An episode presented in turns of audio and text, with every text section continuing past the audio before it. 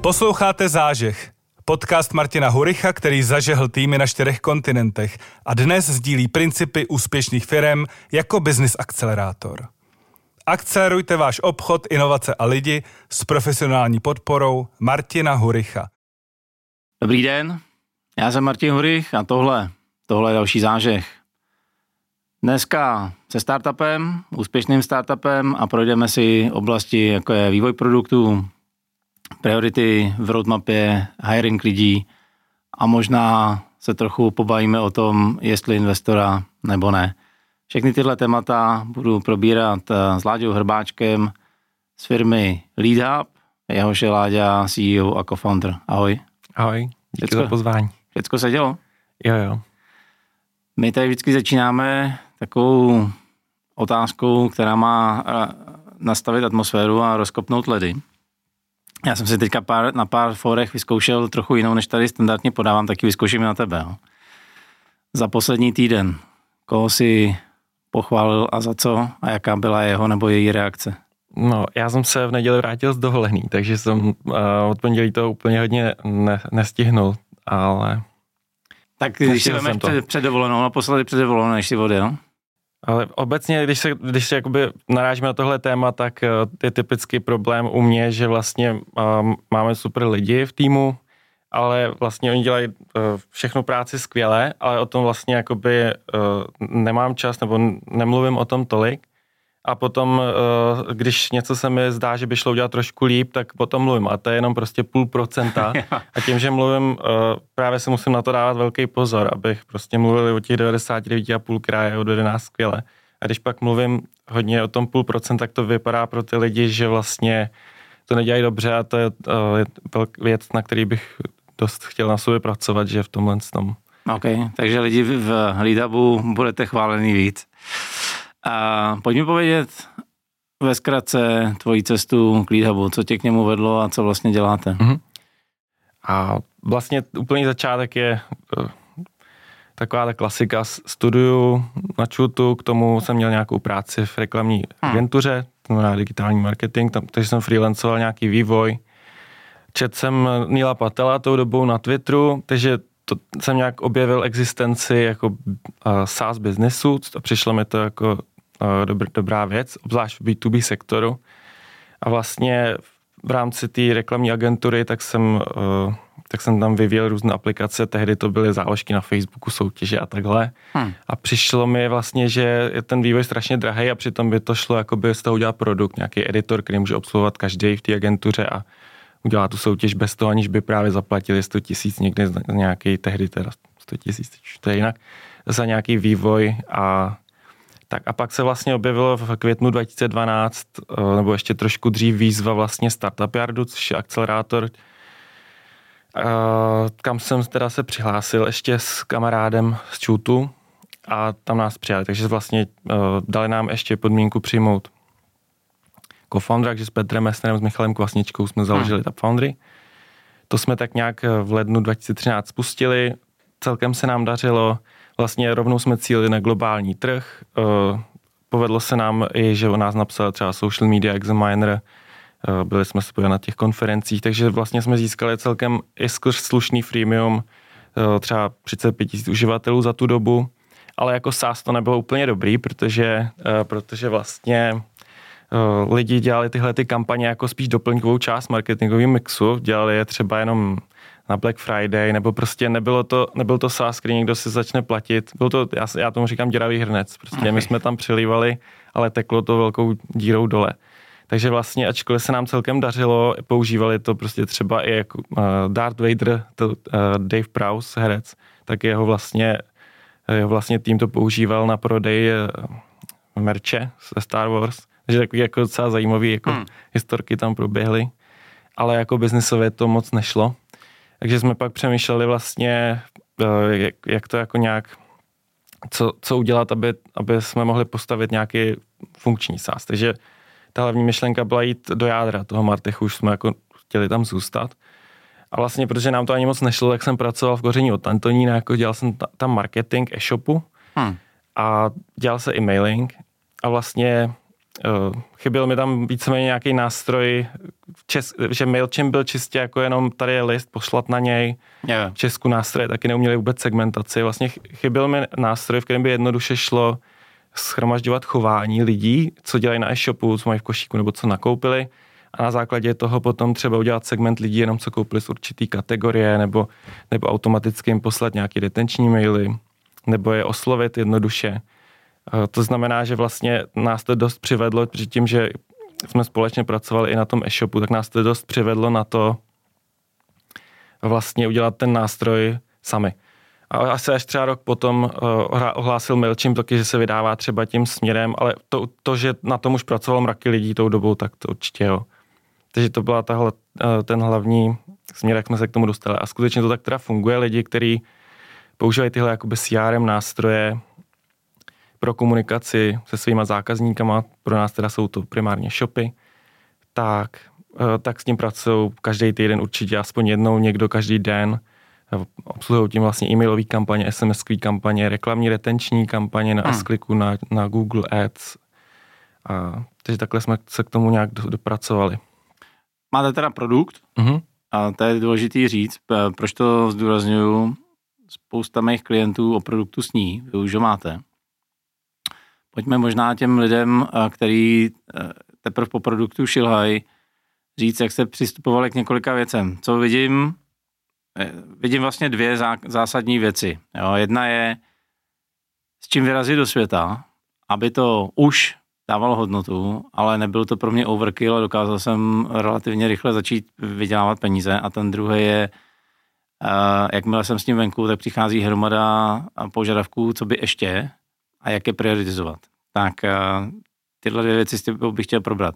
Jak jste třeba přistupovali vy k tomu úplnému začátku, když jste říkali, jo, tohle chceme, a tohle chceme dělat, jak jste si ohraničili to, co je pro vás už dostatečně dobrý, za co se nebudete stydět a půjdete s tím do světa? Jo, s tímhle jsme měli trošku problém a i právě proto uh, nám to trvalo celkem dlouho, protože ten, ten produkt jako takový je strašně široký, nebo vyvíjí ho násobně větší týmy, typicky třeba ve světě, než jsme byli my, nebo jsme i teď. Takže a ještě trpíme takovým právě, jak si říkal, aby to nebyl overkill, tak my, my jako dost eh, jsme si toho teda vědomí, snažíme se na tom pracovat, ale dost se nám stává, že nám trvá dlouho, než to právě vydáme, aby jsme s tím byli spokojení. Hmm. Takže uh, líbí se mi třeba metoda ShapeUp od uh, eh, 37 Signals, který, že, který odmezují ten cyklus na 6 týdnů, aby něco vydali, ale, ale já jsem nebyl schopný, nebo nebyli jsme schopní to uh, dostat k nám, že ty, fun- ty funkce jsou prostě, ne, jenom už teď součástí v budoucnosti. Nám přijdou na tak dlouhý běh, aby pak byly jakoby dobrý. Takže nám se úplně nechce vydávat, jak z těch, podle těch startupových pouček, takový ty rychle ven, fast shipping. My, my typicky právě nám to trvá a pak si myslíme, že to je to nejlepší, co jsme dokázali udělat. Takže a teoreticky to je podle všeho chyba. Takže já tady nevím ještě úplně, jak to hodnotit, okay. jakoby, se nás pak měl hodnotit někdo jiný, ale nám to takhle jakoby nejlíp eh, vychází, protože když, když teď je typický příklad, naš, náš SMS kampaně, my už je máme, kdo je chce, taky může používat, je tam odhlašovací odkaz odhlásit teďka se v každý SMSC, takže prostě to, co mě nejvíc štvalo na SMSkách, asi to štve úplně všechny, tak to jsme takhle vyřešili. Uh, jde tam vkládat personalizace přes hvězdičku, není třeba tam psát takový to hvězdička svislítko vokativ a teď se bát, jestli teda lidem přijde vokativ, anebo jestli jim přijde jejich jméno, je tam prostě rovnou vidět. Takže uh, ale stále jsme to ještě nevydali úplně na široko, protože ještě jsme zjistili, že má půlka lidí špatně čísla v tom CRM, že jim tam chybí předvolby, že, takže prostě ještě to dál dopíkáme ale, ale potom bychom prostě chtěli být schopni říkat, že to jsou prostě nejlepší SMS kampaně, který kdo má, že se s tím nejlíp pracuje. Takže vlastně na tvoji otázku, nevím, jestli dokážu takhle odpovědět, že my to pravděpodobně overkillujeme a možná to, to nebylo v určitých chvílích to nejlepší.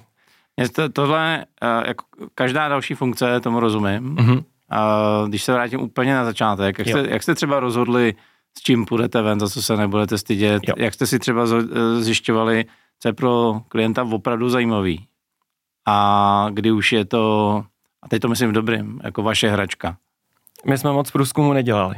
Okay. Uh, tam ale prostě to, nám to přišlo úplně jako jasný, že by to tak mělo být, že vlastně tou dobou ty nástroje takhle moc nevypadaly, ale bylo jasné, že když vlastním e-shop, takže chci zacílit e-mail jenom na třeba příklad muže, který koupili z kategorie uh, voda na holení, protože to prostě se musí těm e-shopařům líbit. Ale teď to nejde v těch nástrojích udělat, takže my jsme chtěli, aby to šlo snadno udělat. Yeah. A aby to fungovalo automaticky. Já si to nainstaluju a můžu si kliknout jako běžný člověk, nemusím být specialista. Uh, na z kategorie voda poholení, má pohlaví, muž. A teď konc mi to dole rovnou. Takže vlastně ta definice MVPčka byla, jak, my jsme měli samozřejmě vymyšlenou obrovskou množinu těch různých druhů segmentací, ale jakoby tak nějakou tu menš, třeba první třetinu, aby tam byla a aby už vlastně, když s tím přijdeme k e-shopu, jako, takže definice MVP byla, když přijdeme za e-shopem a ukážeme mu to, tak aby se natchnul a chtěl to. Aby opustil svůj existující mailingový nástroj, uh-huh. přestal posílat na jeden list jednou týdně všechno, ale aby prostě chtěl tohle, protože mu to přijde chytřejší nebo uh, efektivnější, aby ne, ne, nespomoval lidi a tak. Hmm. A právě nám to hodně trvalo, že my jsme si na začátku jakoby na to dali nějaký time frame a, a trval nám dlouho vývoj, díl než jsme čekali. A i jsme, myslím, nafukovali trochu ten produkt, zase tato je otázka.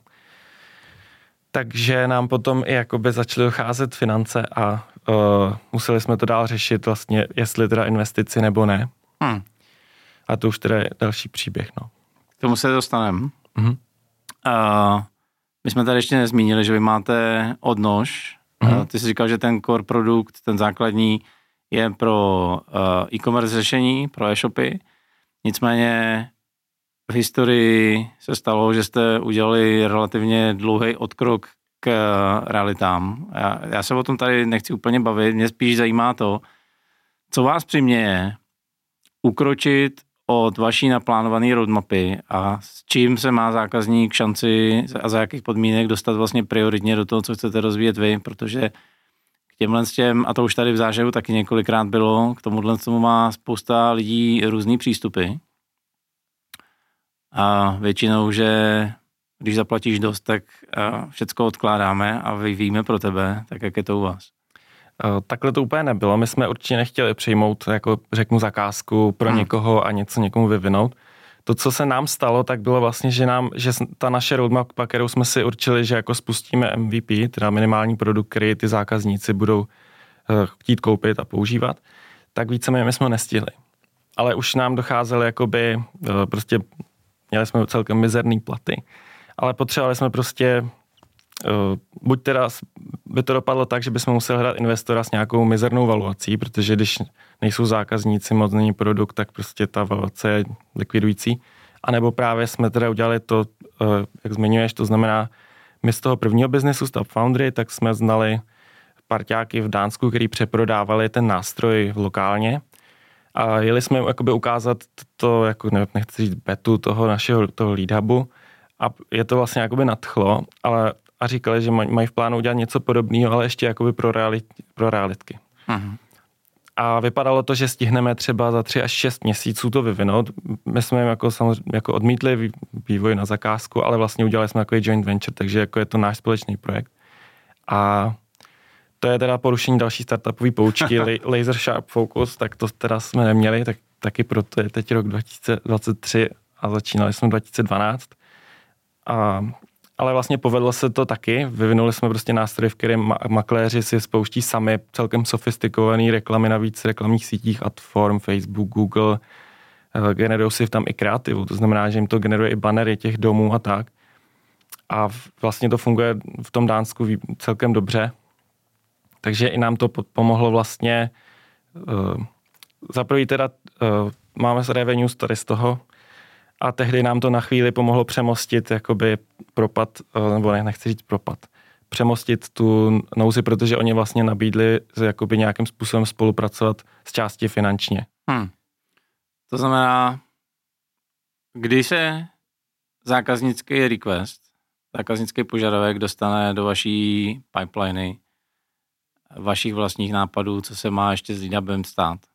Jo, takže vlastně přesun do současnosti je lead pro e-shopy, tam to řešíme nejčastěji. tam je tam několik vlastně jako faktorů, který ovlivňují to, co hmm. dál dáme do vývoje.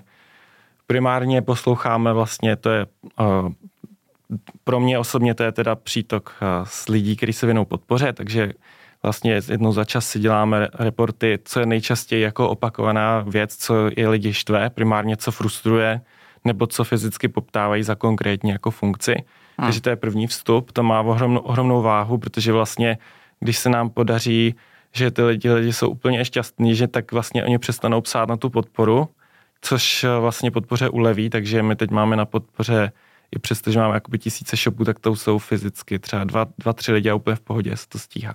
Aha. Takže pro nás je velká priorita, aby lidi byli šťastní, aby, aby a to je win-win, protože oni jsou spokojení a my nám spadne množství Jasně. support requestů. Takže to je první vstup a pak samozřejmě máme nějakou svoji produktovou vizi, kam chceme ten produkt směřovat, ta, ta je daná nějakou naší jakoby, uh, budoucností, kde chceme být a zároveň i třeba, co se děje na trhu typicky teď, že jo, přišla velká rána s tou umělou inteligencí, takže to je jasný, že se tomu všechny ostatní nástroje budou věnovat, takže my to taky musíme sprioritizovat.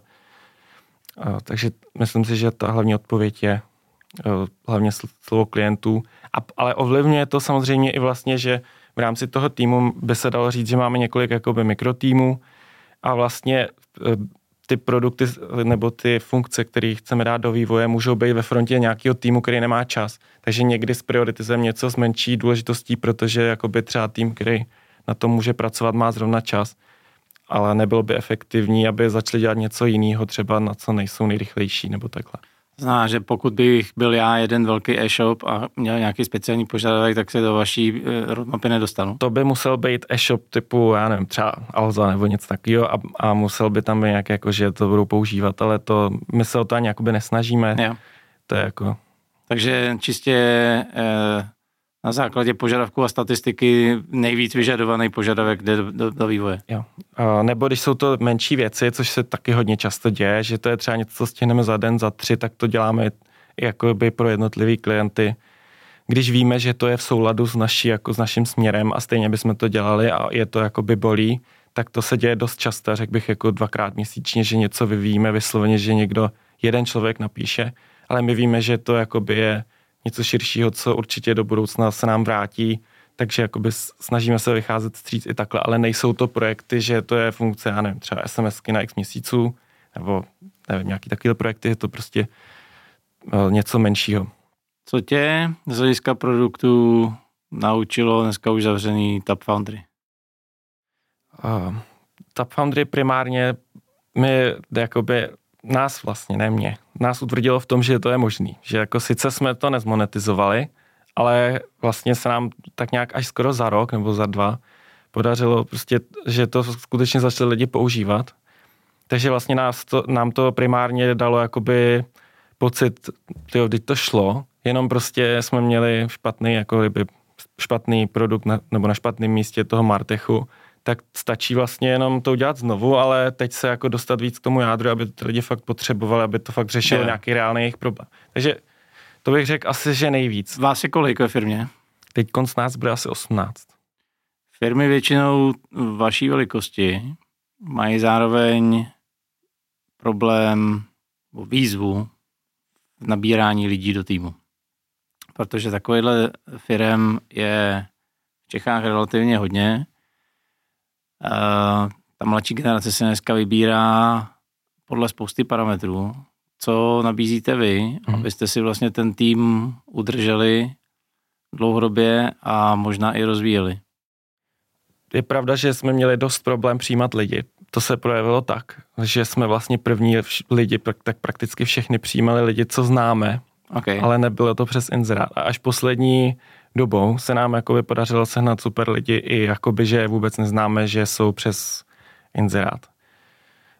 To, co jim nabízet, tak s tím jsme měli taky velký problém, protože tady jsou firmy veliký, které slibují jakoby super podmínky, krásné kanceláře, hmm.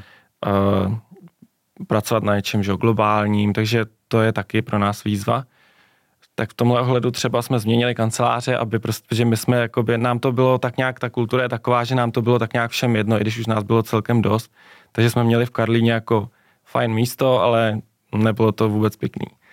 ale pak jsme si řekli, tak prostě třeba uh, tady to trošku zlepšíme, pro si něco lepšího.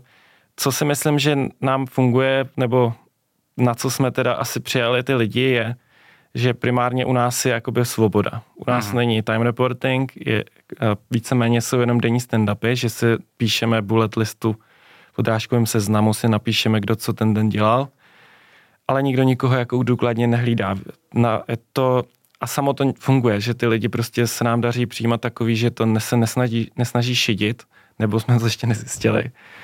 A vlastně když mají výstup, že prostě je vidět za nima prostě hotová práce, tak nepotřebujeme k tomu ještě nějaký timesheety. Dělají víceméně odkud chtějí, takže na začátku, když někdo přijde, tak jsme samozřejmě víc spolu, ale pokud potom chce odjet na čtvrt roku někam a účastní se těch našich stand-upů a prostě reaguje, samozřejmě pracuje, tak eh, nám na tom jakoby nezáleží. Určitě prioritizujeme, když ten člověk je s námi tady v Praze, takže ta svoboda, to je velký, jo? nebo že někdo napíše, musím k veterináři, tak to prostě tam jenom napíše a jde, nebo eh, to, ta, tahle svoboda je, myslím, u nás dobrá. Teď se nám daří už jako finančně hodnocovat líp, že už to dokážeme. A, a vlastně s těmi lidmi komunikujeme i tu naši jako nějakou vizi, co dál, která je docela uh, přitažlivá. Hmm. Když nemáte timesheety, mm-hmm. jak teda kontrolujete ty jsi říkal, že to možná ještě nevíte, ale mm. jak teda vlastně kontrolujete uh, výkonnost těch jednotlivých lidí? Timesheety nemáme, ale v, eh, pokud poslouchají nějaký vývojáři, tak ví, že, že pokud se používá Git nebo jakýkoliv verzovací systém, takže tam prostě je vidět, kdy se komituje. Máme, myslím, nějaký i jako takový neúplně vynucovaný pravidlo, jako že by se mělo pušovat každý den, to znamená ty změny, které ten člověk udělá, tak by měly se objevit na repozitáři. Takže tam je třeba tohle. A, a hlavně to je vidět prostě na tom výstupu, no.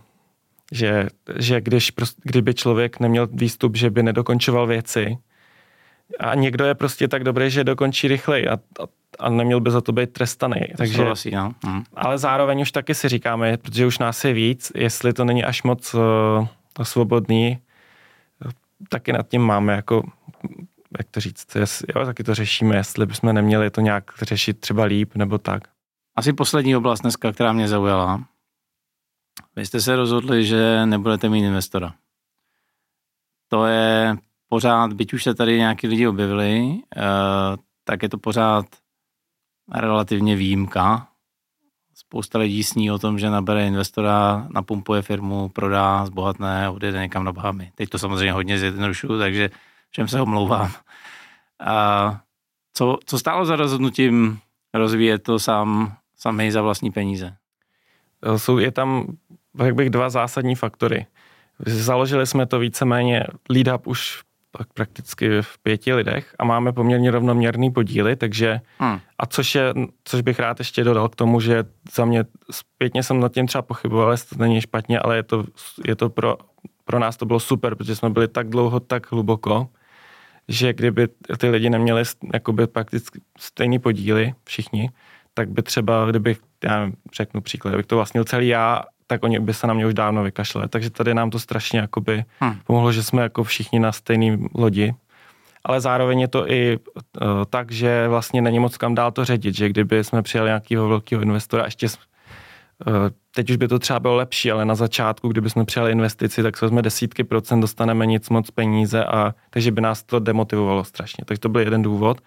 A druhý důvod, který vlastně přetrvává i teď, a s tím určitě budou souhlasit lidi s podobnou zkušeností, je, že pokud přijde nějaký jakoby investor třeba větší, který už má propracovaný, není to nějaký jenom jako člověk, který se stane třeba kamarádem, advisorem, tak, eh, tak mají pak požadavky na reporting, uh, šijou do toho, když tam přichází jako ztráta svobody, najednou se stávají ty foundři nepřímo jako kdyby podřízení tomu fondu, musí plnit, nebo oni je něčím straší, mají na ně nějaký páky, takže vlastně ta ztráta svobody si myslím, že tam jakoby je. Hmm. A, a to se nám úplně jakoby nelíbí. Já určitě ne, ne, neprohlašuju, že nikdy nevezmeme investici. Možná ji budeme potřebovat. Ale pokud bychom nemuseli, tak bychom byli rádi, aby jsme ji neměli. Trošku, trošku, když budu mluvit teď osobně, tak nezdá se mi úplně ta, taková ta oslavná fáze, jako získal investici, tak je velká oslava. Na, na druhou stranu to chápu, protože když vstoupí do firmy investor, který jakoby má za sebou super uh, firmy, track record a řekne, že ta valuace firmy pro něj v jeho očích je takhle veliká, tím, že koupil tenhle podíl za tolik peněz, tak je to vlastně důkaz, že z uh, odborníků podložený fakticky jako fyzicky penězi, že ta firma je takhle hodnotná. Takže v tom je to určitě oslavný a, a, a tohle naprosto chápu. Hmm. Dá se dneska reálně, já jsem někde v přípravě na chat, jinak to pozitivně to naformuluju. V přípravě jsem na chat, že máte tajný sen mít 10% globálního trhu v tom segmentu. No. Každý musí mít velký sen, mně se to hrozně líbí. Naivní sen, ano. A jak se teda takovýhle sen dá dosáhnout bez externích investic? Uh, jo, takže tohle ty sny to mi nikdy moc nešlo, takže, takže prostě i když to teď takhle o tom bavíme, jak mi to přijde absurdní, ale, ale když se pak člověk podívá na příběhy typu WeWork a tak, tak je, tak je vidět, že jako když ty lidi mají správný přístup k věci, tak můžou je z kanceláří udělat jako unicorna, proč. Což jako bylo to nafouknutý a tak dále, ale jako dost mi to otevřelo oči. Jestli někdo viděl teda We Crash nebo We Failed, teď nevím, jak se to jmenovalo, hmm. seriál. Uh, nicméně, možná bych spíš řekl třeba jednotky procent, spíš než třeba těch deset, ale jak toho dosáhnout, uh, úplně to nemůžu prozradit, protože to je něco, co uh, čímž bychom si i trošku vzali sami sobě, jako vítr z plachet, ale bude, určitě to nebudeme moc udělat stejně jak se to teď dělá. To znamená, eh, ten trh je už obsazený prostě hráčima typu MailChimp. Náš segment typicky Klavio, to určitě znají posluchači, kdo třeba řeší nějak e-shopy. Eh, Active Campaign, takže ten trh je rozdělený, už je to vlastně jako daný, je už konzolidovaný, by se dalo říct, že tam nakupuje, i MailChimp byl koupený za strašně peněz. Takže určitě to neporazíme, když budeme hrát stejnou hru, nebo ne, nechci říct neporazíme, neprorazíme tam, aby jsme tam byli vůbec vidět, takže budeme hrát stejnou hru. Takže to je možná takhle bych, budeme potřebovat udělat nějaký hack. Okay. A to, to, takže takhle bych to možná zatím uzavřel. Teď mě vůbec napadlo, že mluvil o MailChimpu, máte nějakou exit strategii, nebo se vidíte ve firmě eh, do důchodu? Nemáme, a jako je pravda, že už to děláme fakt dlouho, že to je i na nás poznat, že ale my, my to, já bych řekl, že my nesprintujeme, my jedeme takový maraton, takže my máme prostě své rodiny, není to tak, že bychom chodili domů prostě v 9 večer, jakože strašně. Hmm. Prostě musí to být udržitelně v tom našem případě teda a pak to teda trošku asi díl trvá. Hmm. Ale jsme za to jako rádi, protože eh, asi každý ve výsledku potom uzná, že je důležitější rodina, než eh, kdyby mít, mít jako nějakou super úspěšnou firmu. Že ve výsledku jde o to. Napadla mě teďka ještě jedna věc, jak jsme se vlastně bavili o těch eh, segmentech a konkurenci. Mm-hmm. Vy děláte nástroj na prodej sebe sama, se dá říct, pro ty e-shopy. Ano, jo, jo. Tak teď mě napadlo, jak se teda prodáváte vy, jestli náhodou Kovářova uh, kobila nechodí bosa. Jasně, tak uh, to, uh, e-shopy teda jsou B2C, takže prodávají zákazníkům a my prodáváme B2B, to znamená, naši zákazníci jsou e-shopy. Promiň, možná já, jak vypadá typický zákazník váš?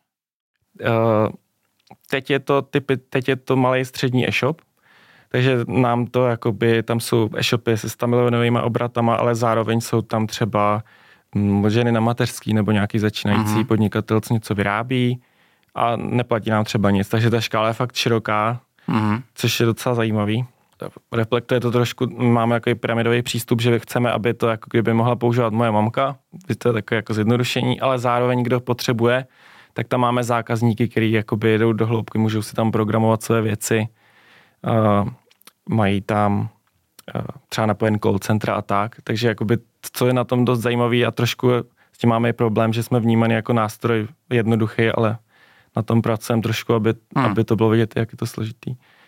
No a zpátky k tomu vašemu marketingu. Jo, jak, jak se teda... Pohodě. Hlavní naše, hlavní naše, eh, náš marketing je obsahový marketing.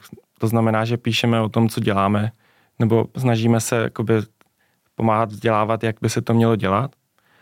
To znamená, píšeme o, o mailingu a tak, což pomáhá i, takže to je kanál obsahový marketingu, který pomáhá se SEO.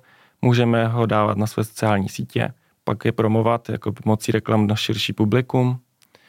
A máme i nějaký svoje sales, budujeme je to zatím malý tým, ale funguje to taky. To znamená, že vysloveně si vybírají e-shopy a oslovují. Vyhledávací reklamy, klasika, znamená hmm. cílení na mailing a podobný uh, konkurenční slova. To znamená, že kdybych měl produkt, kterýmu věřím, že je na světové úrovni, nebo je nějakým minimálně tady ve střední Evropě unikátní a nikdo o něm zatím neví, mm-hmm. tak z vlastní zkušenosti, jak by si šel ven? Jo, to je takový můj paradox, co jsem se vždycky opakoval. Když budu mít nejlepší produkt a nikdo o něm nebude vědět, tak budu vydělávat 0 korun. Tak. A když budu mít špatný produkt a budu skvěle prodávat, tak budu v balíku. A takhle mi někdy přišly i některé nástroje. Uh, no je to, je to asi to nejtěžší, protože vy udělat produkt pak nám nepřišlo to nejtěžší. Nejtěžší je ho pro, prostě prodávat. Je to a tak, pak no. typicky vyhrávají lidi, kteří neumí udělat produkt a umí prodávat a můžou pak prodávat vlastně cokoliv, takže mají v, určitý, v určitým úhlu pohledu navrh. Podle mě je nejjednodušší nebo nejpřímější cesta ten produkt, který mám, řeší nějaký problém pro nějakou skupinu lidí, což tak je prostě typicky vždycky, takže vlastně nejlepší je se věnovat těm lidem, co je trápí. A ono potom, když skutečně člověk řeší něco, co je skutečně trápí, tak oni ho nevnímají, že jim něco prodává, oni ho vnímají, že jim s něčím pomáhá. A proto je to jako obecně, ne jako u nás, ale obecně proto funguje obsahový marketing, což je de facto že psaní obsahu, který nemá primární snahu prodávat, ale má primární snahu pomáhat. A typicky pak může i vyhrávat třeba ve vyhledávacích dotazech na Google a tak. Takže to si myslím, že dobrý, co jsem pochopil, tak je tak lidi, kteří třeba na, nemají ještě třeba technického co-foundera a chtěli by udělat nějaký technologický startup, tak vlastně ohromná hodnota je budovat tu komunitu dřív, než vůbec vznikne ten produkt. Takže třeba nějaký startup na finance, teď nevím, jestli se jmenoval Mint, nebo nevím, ale ty právě nejdřív udělali uh, jakoby portál, kde jenom psali o osobních financích a nazbírali tam tolik lidí, sbírali si svůj mailing list, svůj, svůj following hmm. na sociálních sítích a měli tak obrovskou už komunitu, který, kterým pomáhali jenom slovy řešit problém s financema, že když potom jakoby spouštili ten produkt, tak už to dávali, eh, jakoby poslali na svůj list, nevím, 100 tisíců lidí, kteří tyhle ty věci řeší. Že tohle mi přijde nejlepší a vlastně to reálně pomáhá, i kdyby nic se nepovedlo, tak aspoň to, to pomáhá. To znamená, že prodávat ještě předtím, než vůbec něco má v ruce. Jako záleží určitě případ od případu, ale jde to určitě dělat. OK. Jak jste to dělali vy? My jsme to nedokázali takhle udělat. My jsme, a podle mě to je asi ten většinový přístup, že, ty, že právě ty lidi jsou zahleděni do toho produktu a ty prodeje pak si myslí, že, že to pak bude snadno, že ten produkt bude tak dobrý, ale uh, takže uh, mohli jsme to určitě udělat líp v tomhle ohledu. mohli jsme si připravit nebo vybudovat tu komunitu dopředu. Děkuju. Držím palce, ať se ti tvůj ambiciozní sen aspoň z části plnění. Děkuju moc. A že volí a budu slyšet čím dál tím víc. Díky za její za návštěvu. Díky moc za pozvání. Tak vidíte to, dneska jsme nakoukli do kuchyně jednoho z mnoha startupů, který tady naštěstí rostou a mají globální ambice. Pokud jste se v tom, co jsme tady s Láďou probírali, zlídli a zamysleli se nad třeba zrovna tím vaším startupem, tak jsme svoji práci udělali dobře, a pokud se tak skutečně stalo, tak lajkujte, sdílejte a povídejte o nás všude, kde to jenom jde, protože, jak tady vždycky říkám nakonec, uh, jinak se o nás svět nedoví. Mrkněte určitě na www.martinhurich.com lomeno záže, kde kromě téhle epizody jsou i všechny ostatní. Na mě už nezbývá, než jenom držet vám palce a přát úspěch. Díky.